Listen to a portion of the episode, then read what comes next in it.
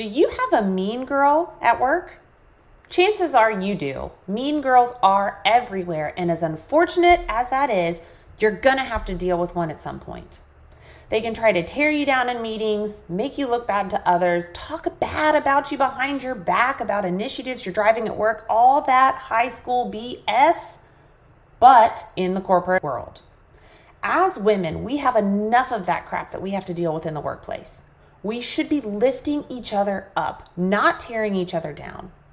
But what should you do if you're faced with that mean girl at every turn and you don't see the world like they do. You see it like I do. Abundance for everyone. You're listening to the podcast From Now to Next, where women get seen, get heard, and get promoted. We address those sticky floors, the limiting beliefs that hold us back from busting through the glass ceiling. I'm your host, Erica Rooney, and today I'm here to talk with you about mean girls. Working in HR, I have seen my fair share of mean girls. And as someone who's earned a lot of success, I've been the receiving end of a mean girl plenty of times. They exist because they feel threatened. Mean girl behavior is known as relational aggression, and that's aimed at bringing another person down. It's a form of bullying that's aimed at causing harm to another person's social standing or their status. Those women who feel that there is only room for one female at the top are often the ones that we see displaying this type of behavior. They often want to be seen as the best in their field or the best at the company, the most competent person in the room. They tend to really cringe at change unless it's their idea. And when you bring different insights or ideas to the table, they view it as challenging their own ideas instead of an opportunity to improve or collaborate. They will gossip about you and your work. They will try to intimidate you. They may even try to embarrass you in front of others or try to just cut down your credentials. But you can shut these mean girls out in an effective way. And on rare occasions, I have seen mean girls change their ways. But these are long learned beliefs that these women have ingrained, and it's not your job to be their therapist. So, I wanted to drop in, give you a few tips and tricks about how you can rise above these mean girls without stooping to their level. Number one, do not engage unless you have to. When you must, take a deep breath and remember that their actions say more about who they are than they do about you. But if you do have to engage, make sure that you are tracking examples. So it really helps when you are rational, when you are unemotional, when you're dealing with a mean girl. Keep it away from she doesn't like me or she's mean and provide exact examples. So you could say, when you don't follow process, I feel frustrated and overwhelmed because I have to take extra time out of my day to figure out what's going on. The second thing you can do is watch your language. Quite literally, watch your language.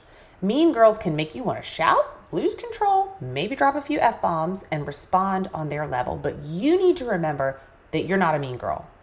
You keep your cool and respond like the badass executive that you are. Number three, change how you respond. And guess what? No response is a response. You may not be able to control them, but you control if and how you choose to respond.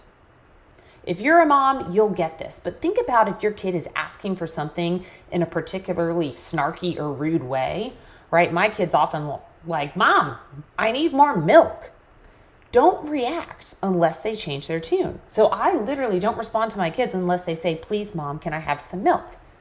And in the workplace, you can simply say, I'd love to help you when you're in a place where you can speak to me respectfully.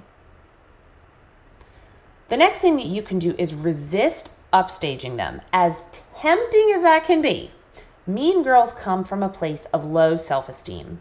And when you come in over top of them, it challenges that. Even more, it causes them to be threatened. So I know that it is a natural inclination to want to upstage them, but do your best not to. You've got to continue to work hard. Don't let their behavior to derail you in your projects actually happen. While it can be easy and a bit gratifying to respond with a fiery email, you know, and bring the receipts to take them down, don't do that. When you rise above, continue to grow your relationships with others in the organization and don't stoop to their level, others do notice. And the last thing is, the trash always goes out on Tuesdays. Never forget. That's what I tell myself when I'm really fired up. Eventually, that type of mean girl behavior gets noticed and hopefully gets exited. I know that there's some company cultures where this is an issue, and if that's the case, it's not the place for you, but the trash always goes out on Tuesdays. So, dealing with mean girls, unfortunately, can be a lifelong event for many of us. But when you know how to deal with them, when you know how to respond, you will without a doubt rise to the top. Mean girls don't make it far without burning bridges. Strong, confident, and inclusive women do. And if I leave you with one thing today, it's to remember that there is room for all of us at the top. If you liked this episode and you want to get more influential women into your network and kick those mean girls to the curb, check out my ebook. I give you the strategy that I use and it 10xed my network with meaningful connections. If that's not for you, at least reach out to me on LinkedIn and connect with me. I would love to be a part of your network. You can find the link in the show notes.